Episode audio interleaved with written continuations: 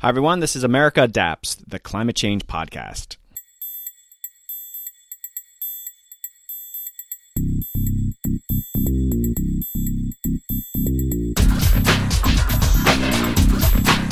Hey, adapters. Welcome back to a very exciting episode. I'm hosting Cal Inman, the founder of Climate Check, an online real estate climate risk data tool that identifies current risk exposure to climate impacts such as drought, floods, and sea level rise. Cal and I will discuss how the real estate sector is getting their heads around climate change and how increasingly sophisticated homebuyers are factoring in future climates when making home purchases. Cal will also explain what is Climate Check and how you can use this tool to see what your home climate impact is. It's a great conversation with Cal. So, I would like to take a moment to acknowledge the passing of a beloved adaptation leader, Nina Hall. Nina passed away in December having battled cancer for the past year. I actually never met or worked with Nina, but I have heard from the adaptation community about the incredibly important work she did in the adaptation space. My friend Jesse Keenan knew her well and said what an incredibly effective communicator she was. He also deeply appreciated her skills as an editor. Nina was instrumental in the development of the U.S. Climate Resilience Toolkit. I want to read a couple paragraphs from a moving tribute some of her colleagues wrote for her.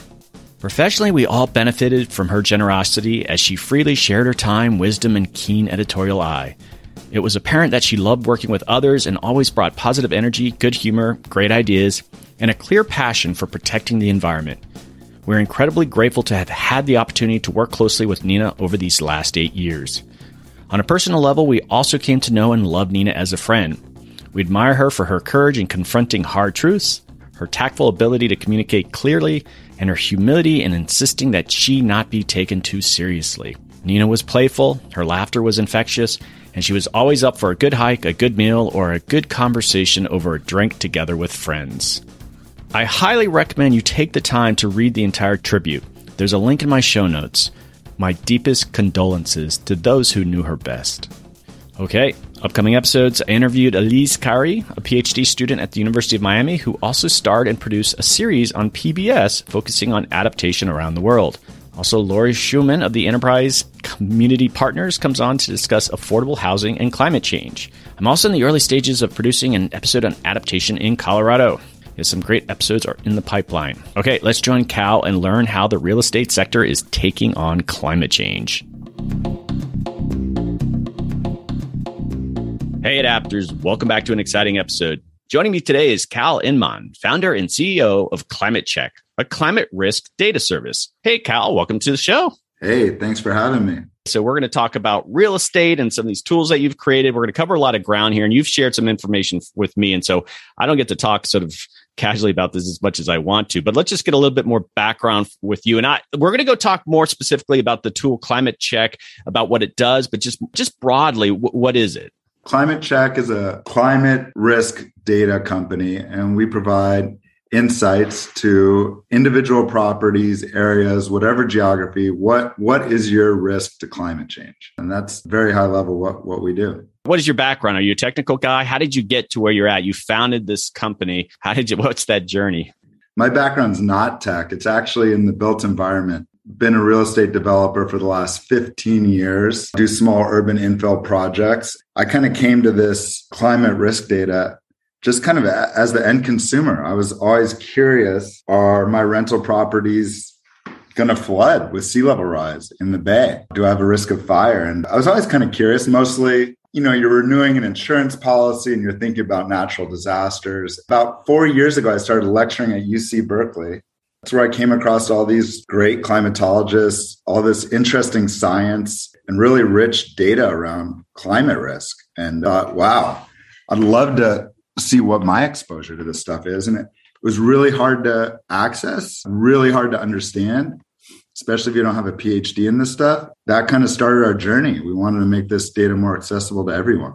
You have a pretty you know, technical team there, though. Can you describe how you recruited these folks? I mean, I recognize some of the names there, but you have, you know, you go to Climate Check and you look at your team. The, you know, you've got some all stars there. Who are they, and why are these people making up your team?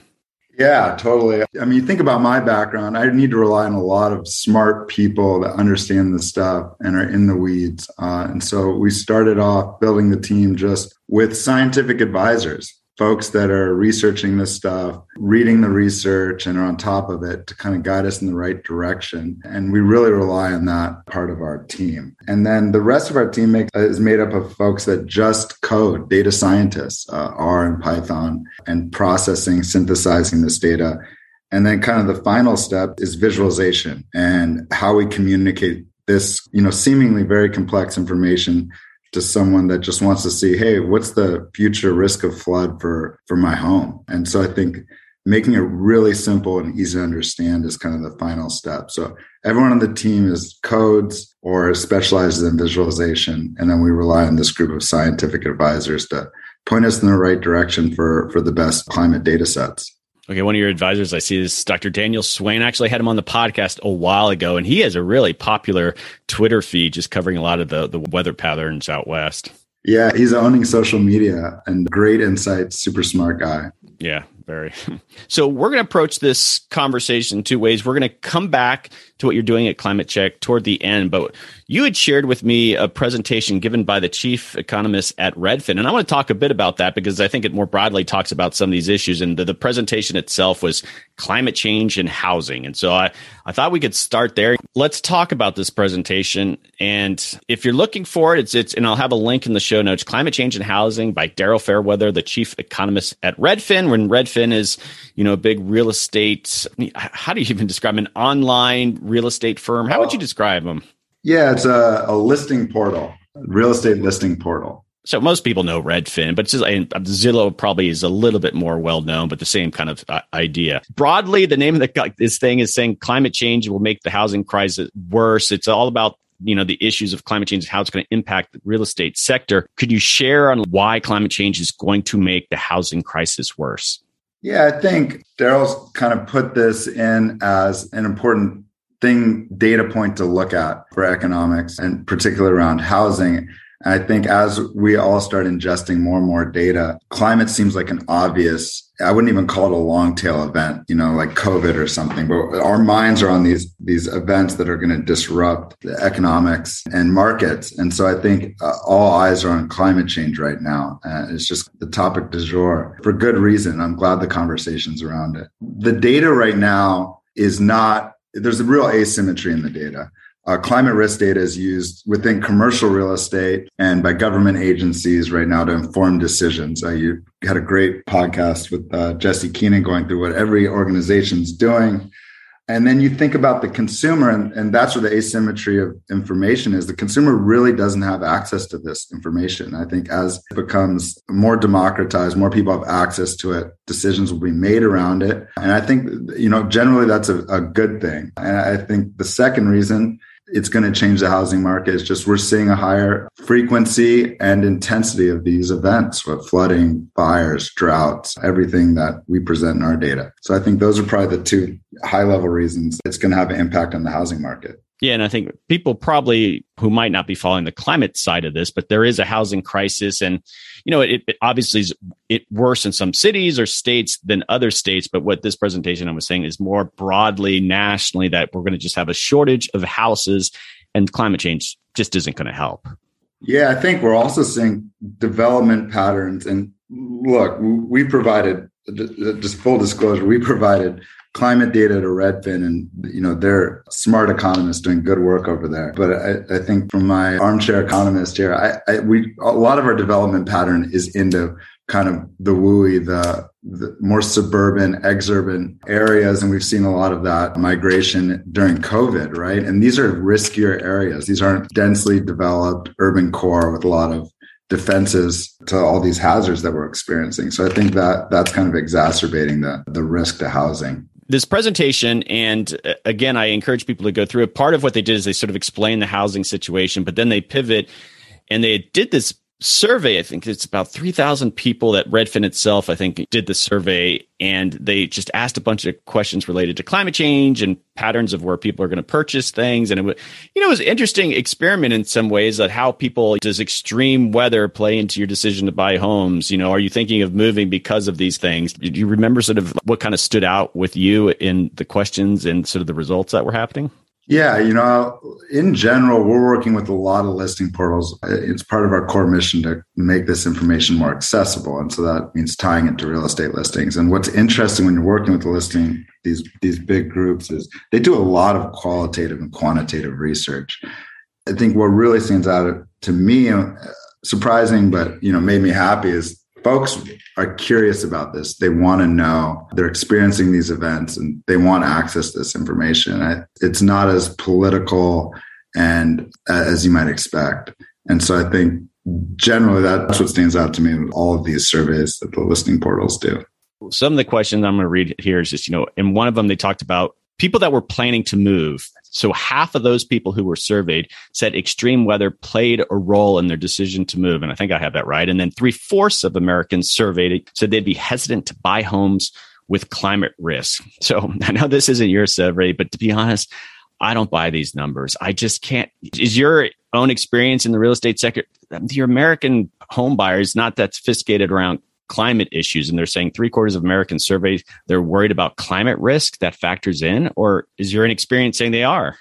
Yeah, I mean, I can't speak to that exact study, but I can speak even as a developer of, of homes is there's a lot of factors people are consider, right? Price point, location, proximity to their family, school districts. And so I think people are adding this in as something they're thinking about, especially as they're experiencing, you know, higher temperatures or or or they're reading about it in the press every day. And so I, I do think it's a factor folks are considering. Is it the primary factor? Probably not. But I do think there's a lot more awareness around environmental issues and location, especially after COVID. And so I, I think it is a factor people are thinking about. I don't I can't speak to the 75%. Or- I just thought I was thinking, all right, who'd they survey? Was it a board meeting of the Sierra Club or something? And, but I mean, um, you moved to Tucson. So, right. Well, we're going to get back to that later. But um, when I saw these numbers, like, who are these people? But, you know, I should probably invite Redfin on and, you know, they could talk even about the survey itself. It'd be interesting to sort of the what went into selecting people. But anyway, we spent a little bit more time on the survey. And at, at the end, they do make a point of recommending what government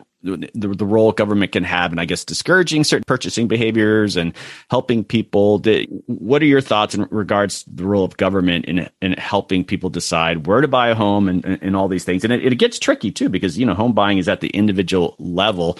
Government really is only going to kind of, well, we want you to avoid buying homes in this high risk flooding area as opposed to a, in this location. Yeah, I mean, I think there's a lot of role uh, for government and policy and regulation, but I think even before that is allowing the consumer who also the you know the constituents of all these agencies access to the information let them make informed decisions around where they're buying or how they're protecting their homes their biggest assets. And i think that's really our role not necessarily as a, a policy maker to suggest you know what regulations go forward from a government side but but really just providing individual consumers, homeowners, home buyers, home sellers with this climate risk information. I think the market will also make some decisions from that. Do you find in times like right now, I don't know, I'm sure California is always sort of a, a, buying boom. And here in Tucson and Arizona, it's just crazy. The, the real estate has gone through the roof. Does that overwhelm the signal that you might get with people making decisions around climate risk? You know, you might get those things at the margin, but overall, there's such interest in buying homes that you, it's hard to take out that signal. I mean, I think that's right. You know, there's kind of been back and forth about, you know, how, how strong are the climate signals, but the reality is we have scarcity of housing and a shortage, uh, a real shortage of housing. And there's a lot of factors that we think about when we're, we're thinking about where to buy. And I think it's hard to discern what that is. And again, if there's not access to the information, then the signal might not be that strong. But I, I think it will grow over time as people are more aware of it and as they continue to experience you know the, the impacts of of these events well, I encourage people to check out. it, it is an interesting. Redfin puts their uh, climate cap on, and, and, they're thinking about these issues. So I think a lot of people who are in the adaptation space, I think it'd be re- very interesting how they kind of view that universe, and it's obviously going to just get bigger for them. I want to pivot again, and we're going to come back to Climate Check, the company that you've founded, and I want people to get their heads around that. If you could describe, and I'm going to encourage people listening right now, if you're on your phone or your computer, just it's literally climatecheck.com, C H E C K, like climatecheck.com. And you could plug in, you know, your own zip code, your own house, and you can follow along as we're having this conversation. If you don't want to stick in your individual home, that's fine. You can put in a city and you can get more broadly about the area that you live in, but that could be kind of fun to follow along. But Cal, climate check, what is it specifically? What is it doing? Yeah, so we're aggregating all of this climate data and we focus right now on five hazards and we're rolling out a few more. So right now we look at flood, fire, precipitation, extreme heat, and drought. And we look at hey, what is your risk today in a specific location? And then what's your risk in the future under these certain climate change scenarios? Uh, we look at RCP 8.5 and RCP 4.5. And I'm trying to, I think this is a, a language your audience will understand. Then we take in all the data, synthesize it, and pull out kind of key metrics that make it easy to understand. So I'll just give you a, a simple example. When someone's searching their home on our website, we'll look at extreme heat. Within a five kilometer grid across the United States, we have downscaled climate data for heat. We tell you what a hot day is in your area currently, and we define that as the top 2% of days. So, what are the two top 2% hottest days in your area? And that happens around seven to eight times a year currently. And then, and we say how many more hot days you can have in the future with climate change. And so if you look at somewhere, you know, like your home in Tucson, if you have eight today, it's probably going up in the future. We might say you have 25 days in the future. And that kind of gives you just good context of what is the effect of extreme heat at your location. Now, when you go through, that's the very high level, we call it snapshot results page when you type in your address.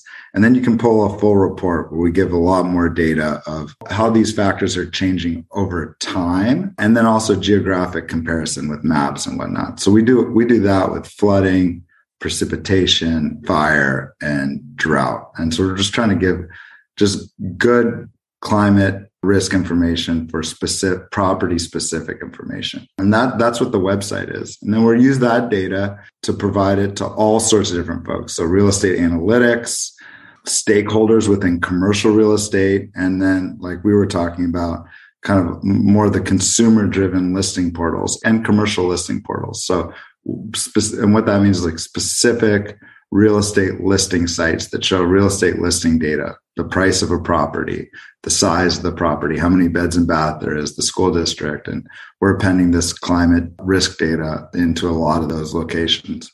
Okay, so I think this will be fun. You can just kind of walk me through this. I obviously plugged in my home here in Tucson, but I also plugged in where I used to live in Sarasota, Florida. So two very different kind of areas to do this in. So here in Tucson, I just want to we have these different ratings. And again, if you didn't catch that, one through 100, if you get 100, obviously the worst risk you can have, one meaning very low risk. And so heat in Tucson, 66, drought 28 which kind of surprised it was that low storm 16 fire four, flood one. So almost zero risk with flooding, which is kind of interesting because we have the monsoon season, but you know, I think they've done the development around here for so long that the roads flood, but the idea of your homes don't flood that often. So that, that was interesting. Now I want to jump before I, you, you jump in here yourself for Sarasota, where I live there, the heat risk, and this surprised me, 100 and you can explain. And then flood risk 89, I, I, get that. And then storm risk 64, drought risk 30, fire risk one. And the heat risk in Florida was higher than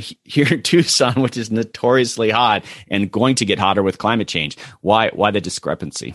Yeah, I'd have to pull up the two specific addresses, but I, I think as you're looking at it, what is the number of future days, hot days for each of those areas? Doug, this is fun. Well, I, I love tools like this. You plop it in. it's like, okay, what's it going to be? And now it's like, all right, well, we're ground truthing it. I've got the founder on. Let's just dig through this thing, right?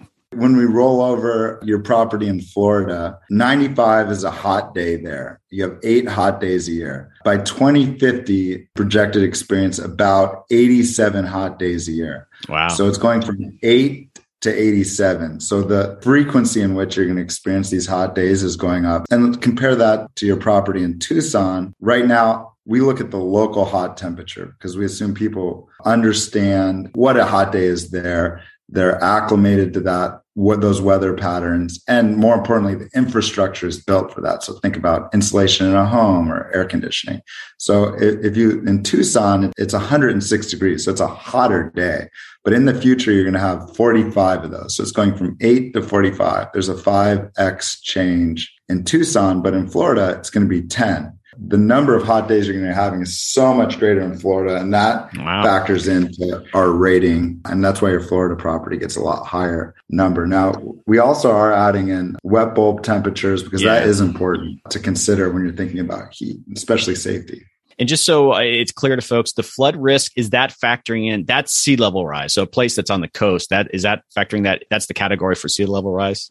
Yeah, it's for anyone kind of perusing the website right now. It, it's built around a specific address, latitude, longitude point, and that's important uh, for flood. So flood is sea level rise, but we also look at storm surge, which is a coastal flooding hazard. But we also look at inland flooding, fluvial and pluvial flooding, so surface flooding and river flooding. And then in the full report, we also give kind of a, a FEMA baseline to show you, you know, where does FEMA put your property.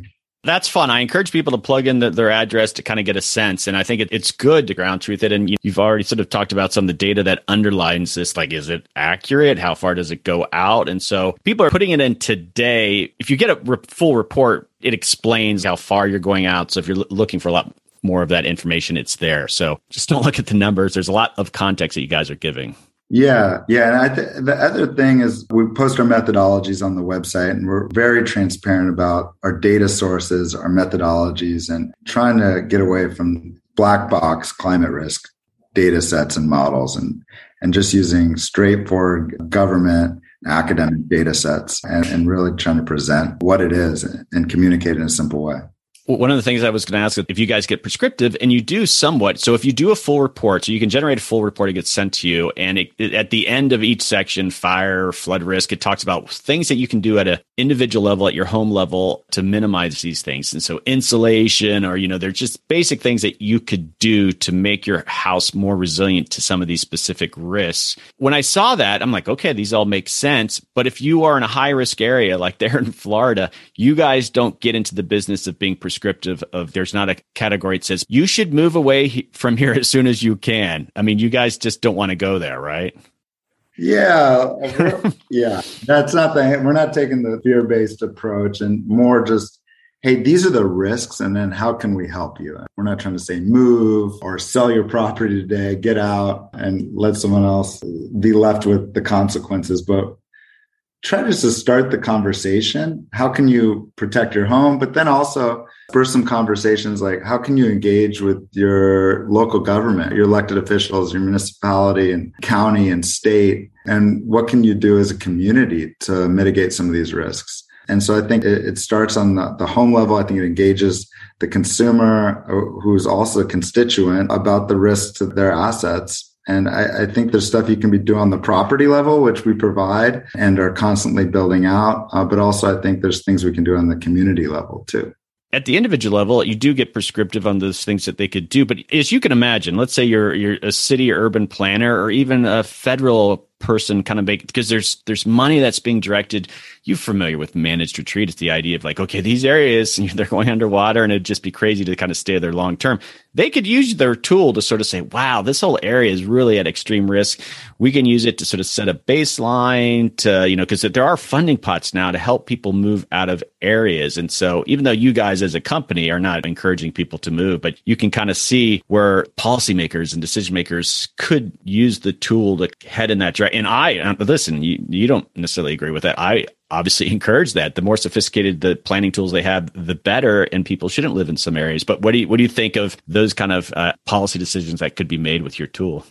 Definitely. I think there's a lot of use cases there, and it's not so public on the website, but we have a lot of more enterprise tools where you can search geographic areas and get summaries of rooftops, see how many homes are are subject to some type of flood risk. And we see it used a lot in commercial real estate to make decisions around where to buy properties and, and where to develop. But I do think there's a strong use case for uh, policymakers to, to look at the data wrapped up in kind of a simple summary and, and start making decisions around it. I think it's a, a, a, great use of the data. I find it fascinating too when you start beta testing a, a, new tool. What's the sort of feedback that you've gotten? Like someone will just say, All right, I plugged in my address. And you, I mean, you must get, even though your underlying data you're very confident in, what, what's been your sort of experience? Because it's helpful to you, right? Someone says, All right, I'm here in North Dakota oh, it helps you kind of tweak. I mean, are, are, people really testing it and then giving you any feedback? Yeah, completely. That's a, great point. And we've been at it public for two years now, and we get, you know, the, the internet's a vocal place. We get all sorts of feedback, and it, has been very productive. Uh, we log all of it, and we've made a lot of tweaks to how we present the data, what data we're presenting, what data sets we need to bring in. And that uh, the ongoing live feedback is a great quality assurance tool. Yeah, we're always updating the data sets. We're doing a big update on the methodologies that we're bringing in for wildfire, for instance, based on a lot of just individual consumer feedback. Because just like your your property in Tucson is you know that property so much better than someone looking you know, at the entire contiguous United States uh, on a map level. You know how hot it is at your property. You know, you, you've got a good feeling about what your water risk is and your fire risk. Uh, and so we really rely on that that feedback from the consumer, and it's it's helped us really improve our product a lot. And so we welcome all, all feedback and engage with everyone that that sends us a note, which are, there are a lot of people. I'd love to get back to Tucson, Doug. Why did you move to Tucson? Well, besides the hiking, which obviously was the number one reason, you know, I was living in DC before this and it was just too cold. So climate was the primary driver at, why I moved here. And so I was either going to move to Florida or Arizona. And just this might be interesting to you too, because California was in the mix too, but it just real estate kept me away, kept our family away. And so Arizona and Florida were the like the last two remaining things. And so the climate was the primary driver of moving here. I, I do something that I can do anywhere. And I've just been trying to get out west forever. But yeah, that in Florida is just kind of crazy. So I didn't want to move back there. So yeah, that's that's basically why I moved here. I mean, to your point about signals in the market, I mean, there's a lot of reasons to move, but you talk about climate every day. The, you know, the smartest people in the industry, and how do you reconcile climate and climate change and and the location you're in now. How, how, do you think about that on a personal level? Yeah good question. You know my, my friend sean martin at world wildlife fund he, he's been hassling me about this. Why did you move to tucson? He'll send me articles like mega droughts the southwest and it's completely legitimate and fair question and I guess I justified it because I was thinking more short term and the real estate, you know, cost that factored in too. And it probably overplayed the climate signal. So I knew there was drought issues, but Tucson actually is a bit more resilient than I even realized before I moved here when it comes to its water resources. Phoenix, I think, has more trouble. You know, the Colorado River famously is a big problem for a lot of the Southwest, but Tucson's actually doing a good job. The heat part of it, I go from like eight days to 45 days. That is depressing. And so, and just, you know, I was thinking about this too, that my wife and I are gonna we're gonna stay here. I I was a military brat and I always move every three to five years, but she's like, we're not moving again. We're staying here, so I'm going to be here for a while. But my children, I have no sense that they will stay in Arizona. So the idea that like I'm kind of putting down these really long term roots here didn't factor in, if, if that makes sense. Some people moved in areas like, well, our generation after generation, I just don't anticipate. They've already said they want to move back east. So maybe that's partly why I can justify. There's not a good reason. I mean, I'm being a hypocrite if you're out there listening. I Jesse Keenan would have said, Doug, you should have moved to Duluth up north and like water resources and the temperatures and no freaking way because the journey between now and when it's going to be more moderate is just too painful. So yeah, but it's fair question. Fair question. Yeah, not critical at all. I mean, I'm in California here, and we got uh, a lot of uh, exposure to climate risk. There's a lot of decisions we think about when we're thinking about where to live.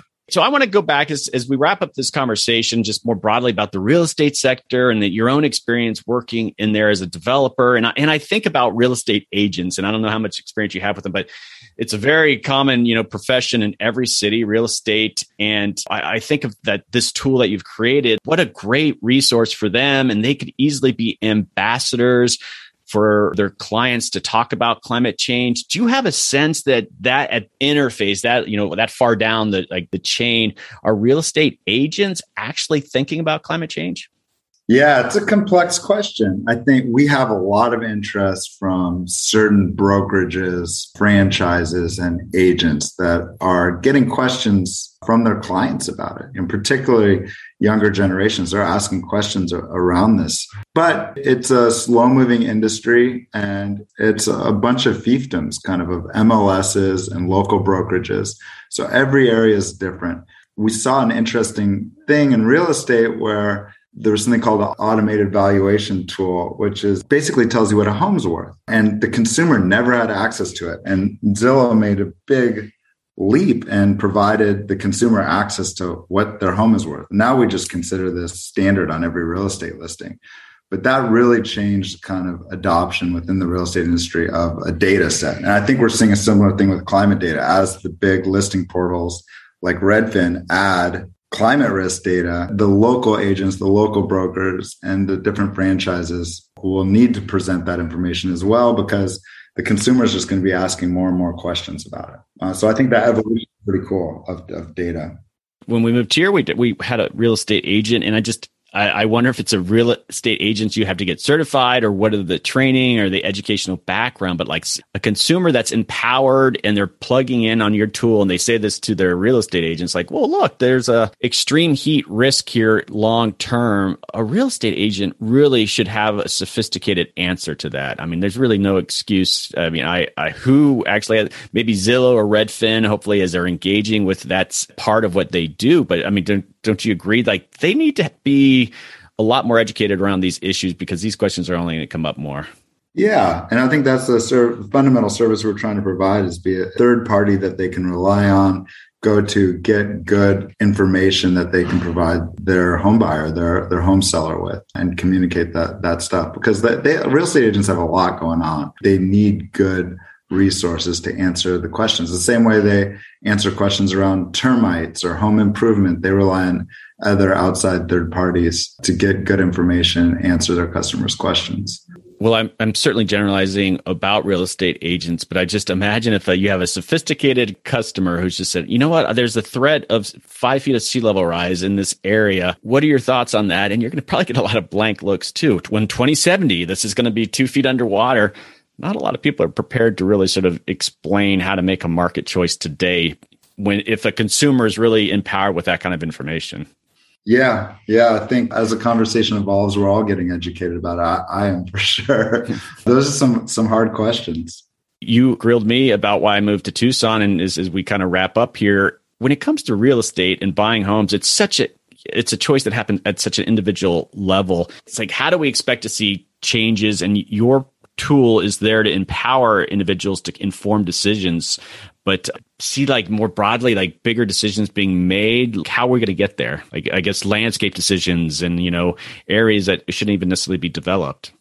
Yeah i think i, I think it kind of goes back to your, your last podcast with jesse and all what all the different government agencies are doing. And and i think as this information becomes more ubiquitous and each stakeholder is informed of what the risks are i think it makes a much deeper, more meaningful conversation that we're having. I mean, you have all these constituents right now that aren't necessarily aware of what their risks to their homes are. Their their life savings is in this home, what the risks there. And I think once you engage constituents, I think you know I'm optimistic that it will help a lot of this policy directive and regulation and thoughts uh, leadership that that we need. And I think we need to engage everybody in that conversation, not just the academics and the politicians. What's next for you? What's happening with Climate Check? What's the next six months, next 12 months for you? Man, we're going to continue having fun. We're rolling out a wind hazard. We're building a more robust drought data set. So we're just always focused on data and communication. But we have some really cool integrations coming the end of this year and early next year. And just getting the information out there and appending it to real estate listings and getting it to folks doing analytics and just seeing impact and feedback from that is super rewarding. So yeah, the next six months, six to 12 months are going to be fun. And hopefully our name will be popping up a little bit more. All right. So I asked this of all my guests. If you could recommend one person to come on the podcast to chat with me, who would it be? You know what? You have Jesse on a lot. I'd bring him back again. I can never get enough of that guy. All right, he's been on like eight times. I'm gonna I'm gonna put push back. You get think about it. If you need a moment, let's get someone. And maybe there's someone in the real estate sector that I need to talk. But Jesse will be on many more times. Yeah, give me a real estate person besides Jesse. Yeah, I, you know, I think bring on an economist from Redfin or Zillow. I think getting their perspective, looking at economics and the the home buying market I think would be really intriguing because it's a big sector and it's the, the majority of the stakeholders in real estate in the United States are homeowners. And, and how are they thinking about that in the context of climate change? I think that could be really intriguing. No, that'd be great. Love to talk to someone at Zillow or Redfin. So if, if you have any connections, certainly let me know. But they listen to this, certainly reach out. Uh, I'd love to get them on. Awesome. All right, Cal, what a treat to talk to you you're in an area that's obviously very important and you're providing a tool that I think is just going to be in, increasing in value with each passing day. So thanks for coming on and, and, sharing what you're doing. Hey, thank you so much for having me. I, I really enjoyed the conversation and appreciate it.